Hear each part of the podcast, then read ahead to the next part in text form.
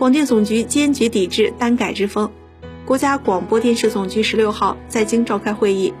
要求严格执行电视剧片酬管理规定，坚决抵制天价片酬、阴阳合同、偷逃税，加强电视剧创作生产正面引导，坚决抵制流量至上、饭圈乱象、单改之风等泛娱乐化现象。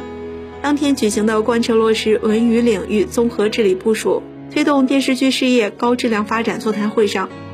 广电总局副局长朱永雷指出，要坚持问题导向。坚持防微杜渐，坚决抵制文娱领域不良现象的渗透侵蚀，